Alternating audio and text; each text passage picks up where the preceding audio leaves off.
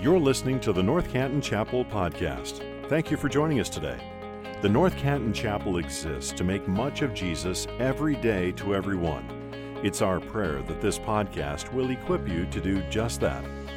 We believe that there's nothing like the church united together in gospel community. We'd love if you'd stop in and say hello in person if you're in our neighborhood.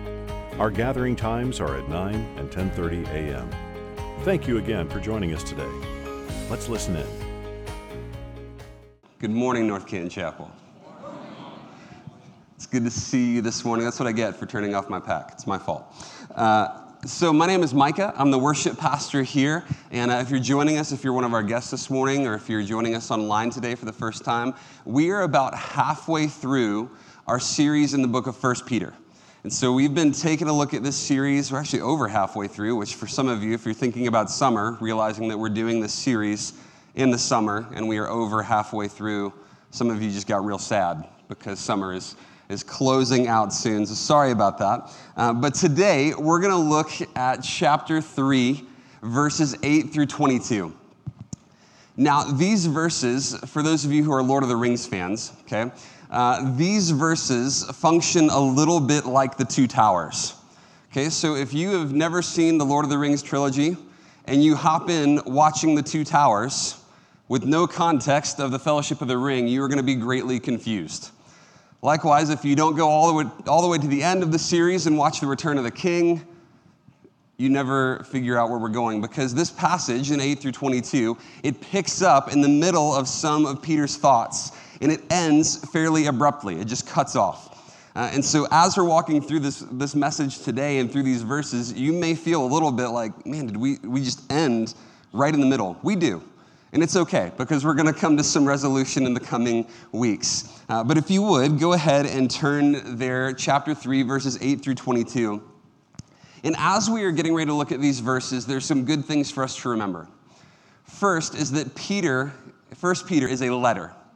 Okay? And so, in the same way that if your spouse or a loved one were to write you a letter, you would not pick up the letter scan a couple paragraphs down, read one line, and toss the letter away, because that would be strange. Nor should we do that with 1 Peter. The context of this letter matters. And so we're going to do a little bit of a recap. I like to say we do episode recaps to kind of catch everybody up. And so we're going to do a brief look at that before we dig into some of this text today. So we need to remember that Peter is writing to a group of Christians. Okay, this is a group of elect exiles that have been spread throughout the area, and they are wrestling with a tension. And the tension that they are wrestling with is how do we live holy lives? And we saw first that Peter begins with this understanding of identity. We learned that we need to learn of who we are and to whom we belong. And that when we understand that as Christians that we are loved sons and daughters by a God who has an unconditional love, then when Peter says, and he reminds us of an old passage where he says, Now be holy as Christ is holy. And when we see that, we realize it's not works based, but it's relationship based. Because we love our God so much, we would desire to live holy lives in response to who he is. But then he takes this holy living a step further, and that's where we've been the last couple of weeks. Because we go, okay, yeah, I get it. Be holy as I am holy. I'm supposed to try to follow Christ. But that gets hard when we move that into relationships, doesn't it? If it were just us in a vacuum, we'd probably be okay, maybe. But then we start putting be holy as Christ is holy into our relationships with government we looked at that a few weeks ago. How do you live in a tension of, of holy living when a governing human institution makes decisions that don't align with Christian values? What does it mean to live in holy living, to have this tension of holy living in maybe a more difficult spot within our homes? And we looked at that last week. Even in our relationships, in our marriage, we are called to holy living. And so Peter takes all of this, and the heart of what he is trying to say, the heart of where we've been the last couple weeks, is one central thing Christians who are suffering, Christians who are living in a culture that is antagonistic toward Christianity and to Christ, you have a living hope, and his name is Jesus. You can rest in Him, you can trust in Him. And as you navigate the murky waters of the place that you live, trying to figure out how do I follow Jesus when everything around me feels so tense. Anybody else in the room feel that? How do we do it? Peter's writing tells us that we should recognize the hope that we have in Christ and that we live in response to that hope. But he never promises us that when we live in response to that hope, that everything gets easy. That would be great, right? Like we check the box, okay, Jesus, I'm going to follow you now. Everything is easy. But that's not what he says. He doesn't call us to be happy as God is happy. Instead, he calls us to be holy as God is holy. God doesn't call us to happiness, He calls us to holiness. And Peter writes to Christians that were literally facing extreme persecution. And do you think that he is telling them in these moments, hey guys, you know what? Just put a smile on. Live your best life now because God just wants you to be happy as your body is ripped apart by lions for the entertainment of the emperor. Hey, Christians, it's okay. Jesus is your living hope. He just cares about your comfort as you're dipped in hot wax and set on fire to light the garden at night. These were real persecutions that the Christians of this time faced. Church, hear me. By and large, American Christians are not persecuted. We are just no longer in the majority. And so it's more common for us to be disagreed with. Disagreement is not persecution. Persecution will come. We see that in Scripture, it's promised to us. But until we are forced to gather secretly in our basements for fear of our lives, we need to get a better grasp on the fact that nowhere in Scripture are we promised that God will take our discomforts away while we walk this earth. That is reserved for glory. And one day, that day will come. And it'll be a great day, right? I'm looking forward to that. But until then, we live in the tension. We are promised the Holy Spirit, the Holy Spirit who is our comforter, the Holy Spirit who is peace in the midst of trial. Why would God give us a comforter if we didn't need to be comforted? Why would He give us someone who would bring us peace if He thought, you know what, these guys are going to be great. They'll just follow me and they'll be living peaceful lives forever. No. But in order to have peace in the midst of trial, we must live in submission to Christ as Lord with humility and unity and walk in his ways. And this is now where Peter begins to draw our focus in verses 8 through 22. So last week, you remember, we wrapped up our thoughts on mutual submission. And we talked about what that looks like in the marriage relationship. And so, again, Peter's walked through government, what it means to live like in our culture and our world in holy living, what it's like to live in our marriages and our families with holy living, and now he brings the church into the conversation. Verse 8. He says, Finally, all of you. Who is he writing to? Christians. Finally, all of you have unity of mind, sympathy brotherly love, a tender heart, and a humble mind. Do not repay evil for evil or reviling for reviling, but on the contrary, bless. For this you were called, that you may obtain a blessing. And here in verse 10, Paul is actually quoting Psalm 34. He says, For whoever desires to love life and see good days, let him keep his tongue from evil and his lips from deceit. Let him turn away from evil and do good. Let him seek peace and pursue it. For the eyes of the Lord are on the righteous, and his ears are open to their prayer. But the face of the Lord is against those who do evil. So, what is he saying here? Peter says, Church, church that is facing earthly suffering, do not allow it to divide you.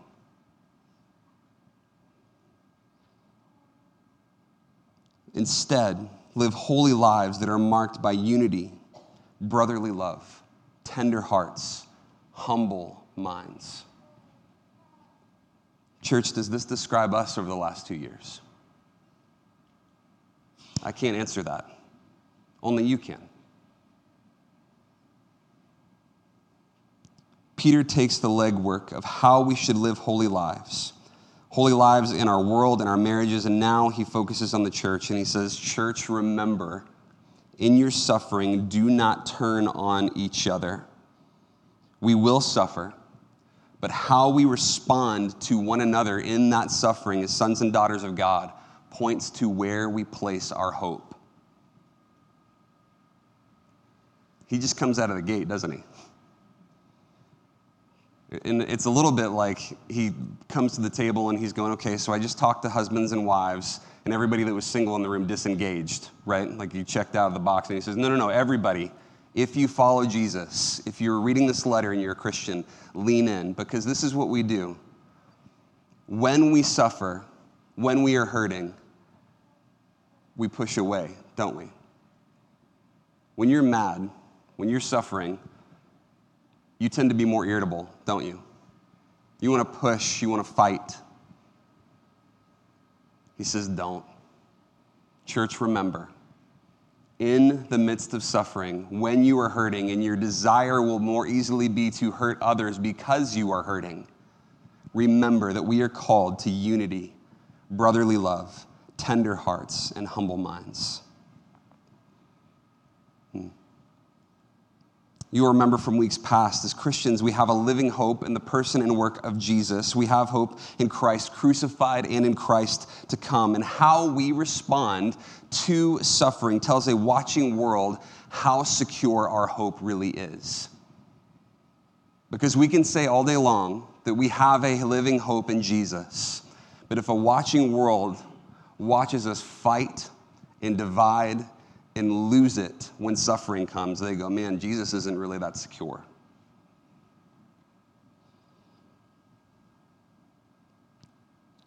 And so Peter then gives us something to do.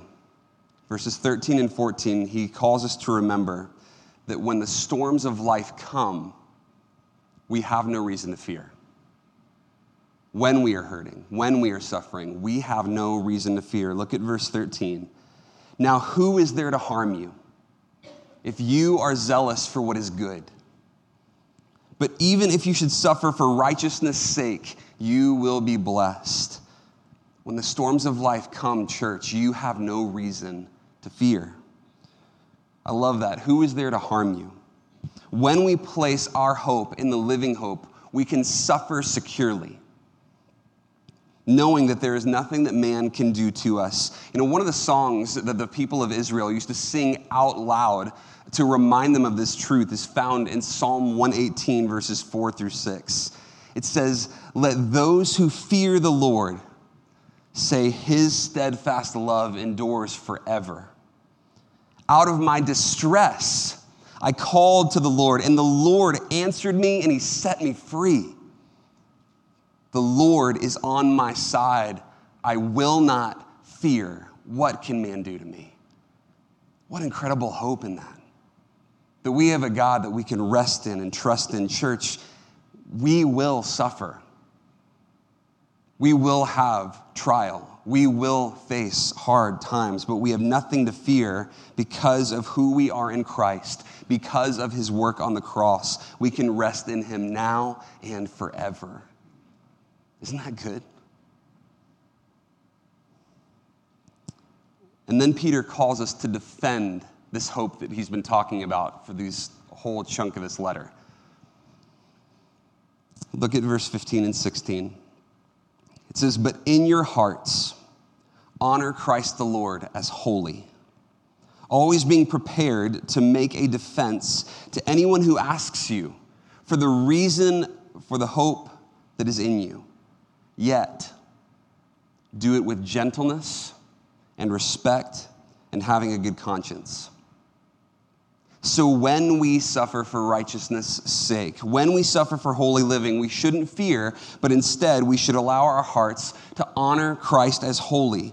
That we should, as we say here, make much of Jesus every day to everyone. That we should lift up Jesus in the midst of suffering because there is no one like him. And so in our hearts, Peter says, honor Christ as holy, being prepared to make a defense. This word defense, it's a Greek word, it's a legal term. It's apologia. It's where we get our word apologetics, and it literally means to present an argument in court. Okay, to present an argument in court. To be so secure in your living hope that you are able, when people look at your life as you are facing suffering and they say, you know what, you seem to hold this together more than anybody else. Or you, like, you seem really, you seem okay. How are you okay right now? And you can answer, because I have hope in Jesus.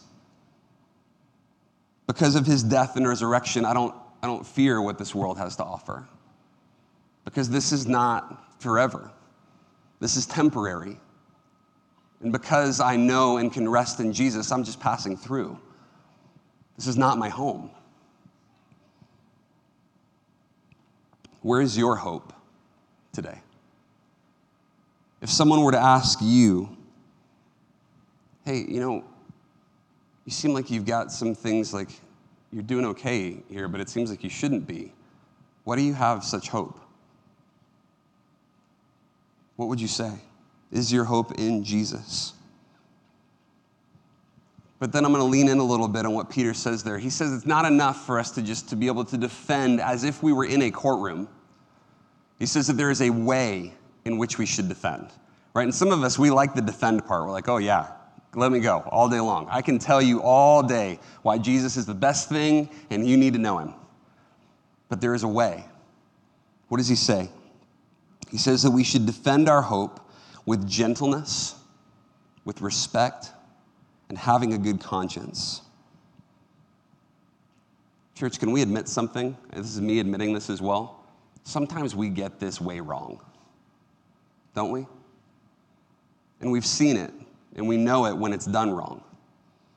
When someone pushes back against our hope, and instead of speaking with gentleness and respect or compassion and genuine love for a person made in God's image, we retaliate.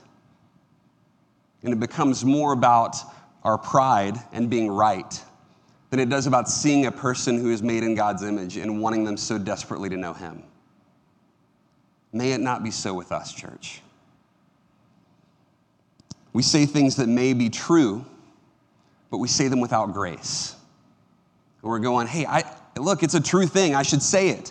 Yeah, sometimes if someone tells you the truth in a wrong way, you don't receive it well either, do you? Right? We've all been on that side of the conversation. When someone says something to you that is very true, but you are not ready to receive it, or they say it in a way that is maybe unkind, and you're going, I don't care how true that is. I don't want to hear another word out of your mouth. Right? Or we take to social media and we put up the all caps post.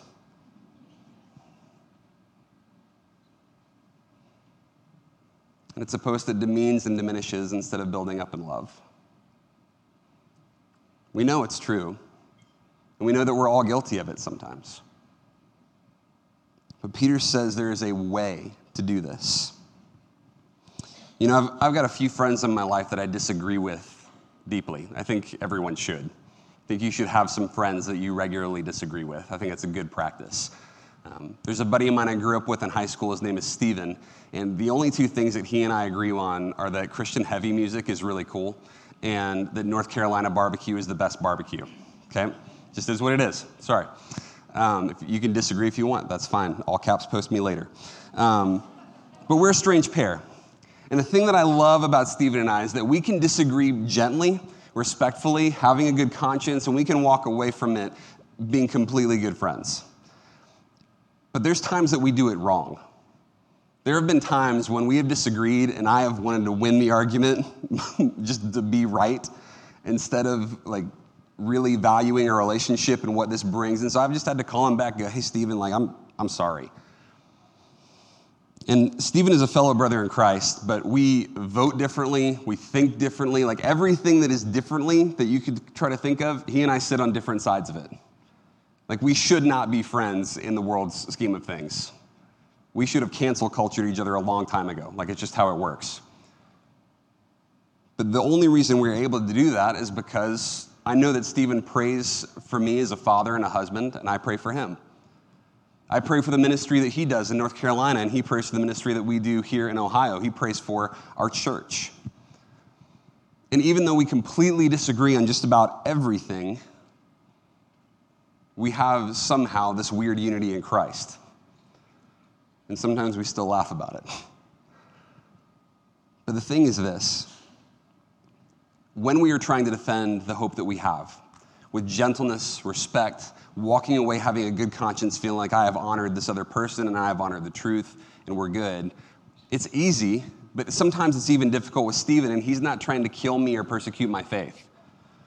Right? Like he is a fellow brother in Christ. But Peter is writing to Christians who are facing death for their beliefs, and he tells them to defend the hope they have in Christ, very likely in a courtroom, where they would be given the chance to renounce their faith in Jesus or to literally become lion chunks. And he's going, You guys, defend the hope you have with gentleness, respect, and having a good conscience. A few Sundays back, Riley and I, my oldest daughter, we went up to a, a Guardians game, and we're getting ready to walk into the, into the park. And we're standing in line, got our tickets in hand, and there's a gentleman on the street corner. He's got a sign and a megaphone. You guys all know the guy, right? And his sign says, Repent or burn. And he's shouting as loud as he possibly can. He's going, Repent Believe in Jesus for the forgiveness of your sins. Forgiveness, uh, repent of your idolatry. Repent, uh, and he just goes down this line of sins and he's shouting and he's shouting and he's shouting. Return to Jesus. He is the only way to heaven. And I just feel Riley like step closer to me. You know, like she just kind of tucks in a little tighter. And it was interesting because I looked down at her and I said, Riley, this is an example of someone saying the right thing in the wrong way. And she kind of looked at me and I said, Do you know what I mean? And she said, Sort of. I said, Do we believe that we should repent of our sin? She said, Yes. Do we believe that Jesus saves us from our sin and he is the only way to heaven? Yes. So do we actually disagree with what this man is saying? No. I said, So why does it feel different? Because the right thing said in the wrong way becomes white noise and falls on deaf ears. So when Peter tells us to defend the hope that we have with gentleness and respect, he didn't say it was easy, but he did say it was worth it. Look in verse, the end of verse 16 going into 17. He says, We should defend the hope that we have with gentleness and respect so that when you are slandered, so that when someone makes fun of you and your family for believing in Jesus, so that those who revile your good behavior in Christ, for those who look at you and say, you know what, you just think you're better than me. Look, you're a Christian, you got all your stuff together, whatever, you never do anything wrong. So that when those things happen, those who revile your good behavior in Christ may be put to shame. For it is better to suffer, words that we all love to hear, right?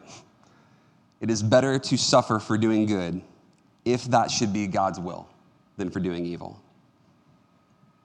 Peter is still talking about living holy lives.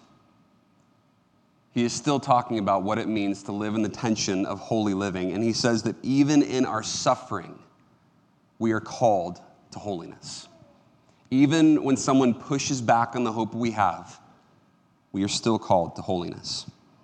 And so Peter is presented to us in verses 8 through 17 that we will suffer and how we respond to that suffering matters. And now in verses 8 through 22, Peter is going to bring us back to a theme that, again, has moved through this entire letter. He keeps coming back to it. It's that our living hope is found in Christ, crucified and in Christ to come. Look in verse 18. For Christ also suffered once for sins the righteous for the unrighteous, that he might bring us to God, being put to death in the flesh, but made alive in the spirit, in which he went and proclaimed to the spirits in prison, because they formerly did not obey. What we learn here is that Jesus, our hope, suffered for us. So, again, remember who he is writing to. Peter is writing to Christians who are suffering. They are in the tension of constant persecution, and he is telling them to remember you are united with Christ in your suffering. You don't have a Savior that doesn't get it. We have a Savior who is deeply acquainted with our suffering. He suffered to the point of death on the cross, where he took our sin on himself and made a way for us to have new life in him. But then Peter points us to this thought. He says that Jesus died once for sins. Some of your translations may read once for all. This is part of the Greek word hapax. And the meaning of this word is once and for all time. And so, what this would have meant for those in this context, it would have reminded them and been in contrast to a sacrificial system that they had known for most of their lives. A system in which they had to continually offer over and over again sacrifices for the forgiveness of their sins. And Peter's reminding them, guys, Jesus did it once and it's done. He died once for all time. He was the perfect atonement for the sin of God's chosen people. He didn't have to go back to the cross over and over and over again. It was good and perfect. Jesus, the only one able to live a perfect, sinless, holy life, the only one righteous, became sin for us. He became suffering so that he could bring us to God so that we could be made alive forever in Him. And it is through the death and resurrection of Jesus that we are able to have salvation. And if not for Christ, we are dead and lost in our sin without hope. But God. God, who was rich in mercy and who loved us very much, sent Jesus to die on a cross for us so that we might have forgiveness of, of sin and new life in Him. Do you believe this? Do you believe this? Is Jesus your living hope? Because as suffering comes, as we are called to live in this tension of holy living, because make no mistake, this is not just for Christians that Peter is writing to then. It is for us now. When you are suffering, is Jesus your living hope? Look at verses 18 again. I'm going to read the beginning and then skip down. It says, For Christ made alive in the Spirit, in which he went and proclaimed to the spirits in prison, because they formerly did not obey, when God's patience waited in the days of Noah while the ark was being prepared, in which a few, that is, eight persons, were brought safely through the water. Baptism, which corresponds to this, now saves you not as a removal of dirt from the body, but as an appeal to God for a good conscience through the resurrection of Jesus Christ, who has gone into heaven and is at the right hand of God with angels, authorities, and powers having been subjected to him. So, throughout this letter, Peter has taken some time establishing the fact that Jesus is our living hope. But this is the third time that he has drawn specific focus to Jesus. The first time was in chapter 1, verses 18 through 19, where we looked at Jesus as the suffering servant, that he was the sacrifice for us, where he shed his blood. Then in chapter 2, verses 21 through 15, we look to Jesus' suffering as an example for how we should handle suffering. So we've gone two times where Peter has gone, Look at Jesus look at Jesus. But now this third time is different because Peter doesn't focus on the suffering Jesus anymore, he focuses on the victorious Jesus. Jesus, who has conquered sin and death and hell. Jesus, who has ascended to heaven and rules and reigns. And to the suffering Christians who are wondering, will it ever stop? Are we ever going to get through? Is this year ever going to end? he looks to them and he shows an example that they all would have known really well. He points to Noah. He says, just as Noah and the eight persons were brought through the trial and suffering of the flood, in the 40 days and 40 nights on that boat, wondering, is God really going to be faithful? Is this actually ever going to end? Is God going to do what he promised to do? Is it good? Just as Christ endured the cross and took our sin upon himself. And I wonder if at ever in that point, the humanity of Jesus, as he was taking our sin on himself, if he ever thought, God, is it done yet? Is it finished yet? To the suffering Christian, God is faithful. Even in the moments when you're feeling like, will it ever end? Is it ever going to get better? God will bring you through. And Peter reminds them Jesus is still your living hope. How he comes through, it may not end the way you hope. It may not look the way you want it to. It may not happen in the timing that you desire, but God is faithful, sovereign, and good, and He works all things for your good and His glory. And this, I feel like we need to kind of step a quick aside here. Sometimes our good, what is truly our good, doesn't look like we think it should look. Like we have one picture in our mind of what it means for it to be good. Sometimes we believe that we should be happy, healthy, wealthy. And we've come to believe sometimes that, hey, as long as I'm good in those three areas, I must be doing good with God. That's a false theology, and it's not in Scripture. When I look to Scripture and I see those who truly follow God, I see people who are not happy, healthy, and wealthy by the world's standards. Instead, they are filled with the joy of the Spirit as they are martyred for their beliefs. I see men and women who are sustained by the sovereign hand of God in the midst of constant persecution an earthly persecution that never ended until their death. I see those that are provided for consistently by God through drought, famine, and homelessness. A quote that's often attributed to Charles Spurgeon is that we must learn to kiss the wave that throws us against the rock of ages. Our living hope is Jesus. He suffered once for all time, and now he's ascended to heaven and he rules over all. He works for our good and his glory. And to the suffering Christians then and to the suffering Christians now, Peter says the same thing. Don't forget your living hope. But Peter uses something in verse 21 that is an interesting thing. See, the people of Israel and the Gentile Christians, they are used to something that we see throughout the Old Testament.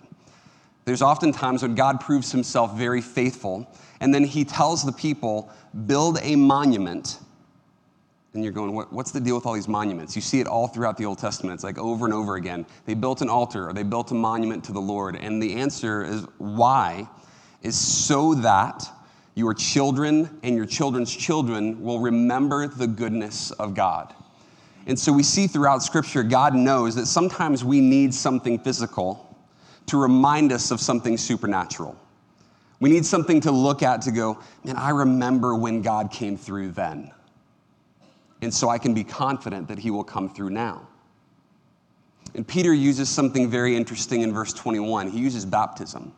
Look at it, verse 21. Baptism, which corresponds to this, now saves you not as a removal of dirt from the body, but as an appeal, some of your translations say pledge to God for a good conscience through the resurrection of Jesus Christ. Now it's important just a quick disclaimer for this verse. It's important to know that 1 Peter 3:21 is not the only text in scripture about baptism. And as we've seen from Peter's context of this letter, his goal is not to give you a doctrinal discourse on baptism in one verse. That would be irresponsible. That's not what he's doing here. And so we're not going to treat this like it is, okay? Peter's goal is to encourage persecuted believers to remember that just as they presently suffer, Christ has willingly suffered on their behalf. And so Peter uses baptism as a monument of remembrance to encourage his readers because it drives their attention back to the moment of their repentance of sin and belief in the gospel. It reminds them of the moment of their new life in Christ. But I feel like we need to add a little bit of clarity around this text because we have some modern American Christian thinking that reads into this text. And so we're going to spend just a little bit of time here because it's likely that we read baptism, which now saves you, and we all go, wait, what? Does this save us? Is baptism the thing that saves me? So we need to remember a few things. For the early Christian baptism, the Greek baptizo, meaning to fully immerse in water, operated differently than it does in our modern church culture. First, baptism was not uniquely a Christian practice. It was not uncommon in that time for a Roman soldier to join the Roman army, and then he would be baptized publicly as an initiation process, letting his friends and family and those in the town know hey, I am serving Rome. And as he was coming up out of the water, he would often say, Caesar is Lord. Interesting. And so then we have this group of Christians and this guy named Jesus who begin to take baptism and they use it for something altogether different. For the New Testament Christian, baptism was a public visual declaration of allegiance to their service of Jesus as Lord. And if we're honest, it was a little bit of a jab at the Roman government. Because they're saying, we serve no one but Christ. He is it. Baptism, especially in the early church, was also immediate. And this is something different for us. A lot of times we'll have where we accept Christ as our Savior, and then we'll say, hey, so your next step is baptism. We kind of separate these things out. But in many instances in Scripture, especially in the early church in the book of Acts, where you would have an individual that would hear the good news of the gospel and they would say something like this What should we do to be saved? And often the New Testament church, the answer was repent and believe and be baptized, you and your whole household. It's almost always in the same conversation. And so the natural question arises for us, right? We begin to start stewing on that a little bit. And we say, Does the act of baptism save you? No. Baptism does not save you. The Apostle Paul writes that if we confess with our mouth and believe in our heart that Christ is Lord, that we will be saved. Scripture points to the fact that we are regenerated by God, that we are chosen as His children, that the Holy Spirit draws us to salvation through Jesus by the conviction of our sin. John 6 44, Jesus tells us that no one can come to Him unless the Father who sent Him draws them. So, what do we do then with Peter's words on baptism? Because he seems pretty adamant here. I would present to you that for the New Testament church, baptism was the public confession of the inner belief. When you say, How do I confess my belief in Christ? Baptism was very much part of that. How can I be saved? Confess and believe in the work of Jesus Christ in your behalf.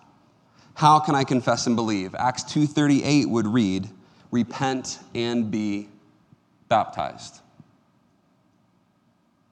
For the New Testament church, the public confession of repentance from sin and belief in Christ was expressed through baptism. And we see in Acts 2:41 at Pentecost that about 3,000 people are saved, added to the church after receiving the gospel. And it says that they needed to repent and that they were, those who received his word were baptized. This is what they did, it was an immediate connection. But we've often separated salvation and baptism in our modern culture, and for good reason. Because we don't want people to believe a false doctrine that baptism in itself saves you, that the water saves you. To paraphrase R.C. Sproul on this topic, he said, If the water is the thing that saved us, why would Christians not stand on street corners with fire hoses, soaking everyone in the name of the Father, Son, and Holy Spirit? Right? He said, It doesn't make sense. The water is not salvific, it is not the thing that saves us. But as we look at baptism through the New Testament, we see it does carry with it a unique significance something that's often, I believe, been lost in the modern American church because it is a symbol of Christ's death, burial, and resurrection, a reminder of the living hope that we have, which is why Peter uses it here. Because he wants these suffering Christians, when they're in the middle of suffering and they start asking the question, God, are you really good? Are you really in control? Are you really Lord? Because I don't know if this suffering is going to end. And I don't know that this is going to look the way that I want it to look. And Peter goes, Hey, do you remember your baptism? Do you remember the moment when you said, Jesus, you are Lord? Take hope. Remember. Peter uses baptism to tie these elect exiles' minds as he calls them, back to this glorious truth. Because baptism is a symbol, isn't it? But it's also something more. It carries with it this unique significance that an ordinary symbol does not. It reminds us of the hope that we have in a risen Savior. And so, while I don't believe Peter believed, and I don't believe Scripture teaches that baptism saves you, it is commanded by Jesus. We see that it's commanded by him at the Great Commission and it's practiced by the early church throughout history. And so, for us in this room, we have to ask the question if Christ is your Lord and you have not been baptized, and, and hear me, I'm not trying to condemn when I say this, but if Jesus is our Lord and you have not been baptized, at the very least, we're disobeying a command of the one that we call Lord. And so, in August, I think on August 21st or somewhere around there, we're going to have a baptism. And so if you have not been baptized and you would like to do that, to follow the command of Jesus, to do that and have that thing, moment of remembrance even for yourself, we'd love to do that. I will get in the tank all day long and dunk everybody. Like, we'll just do it. It's why we make a big deal out of baptism here, because it celebrates the work of our Savior. Because when everything falls apart, just like Peter tells these Christians who are suffering, when everything in our lives is falling apart, the thing that we cling to the hardest is the place where we have the greatest hope, and that is Jesus. It's why Peter points to baptism, it's why we make a big deal out of it here. Peter uses baptism to point us to that central truth. And he tells the Christians then, just as Noah was brought through the flood, God will bring you through. Jesus submitted himself to the authorities of this world so that he might give his life for our sin. And now Jesus is victorious and he reigns forever. And so, what does that mean for you? It means that you can be encouraged in the midst of suffering. That as you are trying to figure out how do I, how do I navigate the tensions of this world? How do I live in my workplace following Jesus when it feels like everybody thinks I'm just nuts? How, how do I have a marriage and a home that reflects the goodness and the glory of God? How do, I, how do I do this thing when I forget even who I am and I'm forgetting that Jesus is good? How do I navigate these tensions? Peter says, You can have hope. And his name is Jesus. He will not fail you. He never has, and He never will. And though everything seems like it is falling apart, He does not. Peter wants us to see that Jesus suffered for us, Jesus died for us, He rose again for us, and He is now victorious and will come again. We have hope in Christ crucified and Christ to come. Let's pray. God, we thank you that you are our living hope, that you've given us Jesus, that we don't have to suffer, that we don't have to fear, that we can hope in you. As we worship you now through song, would you spur in our hearts a remembrance that you are our hope? And may we sing with confidence because of who you are and all you have done. It's in Jesus' name that we pray. Amen. Thank you for listening to this episode of the North Canton Chapel Podcast. If this ministry has blessed you in any way, please share this episode with your friends or spread the word on social media. If you subscribe and leave a five star review, it goes a long way to helping us make much of Jesus every day to everyone who hears these podcast episodes. You can also donate to this ministry at ncchapel.com forward slash give. Thanks again for joining us. May you go out into your places and spaces, making much of Jesus every day to everyone.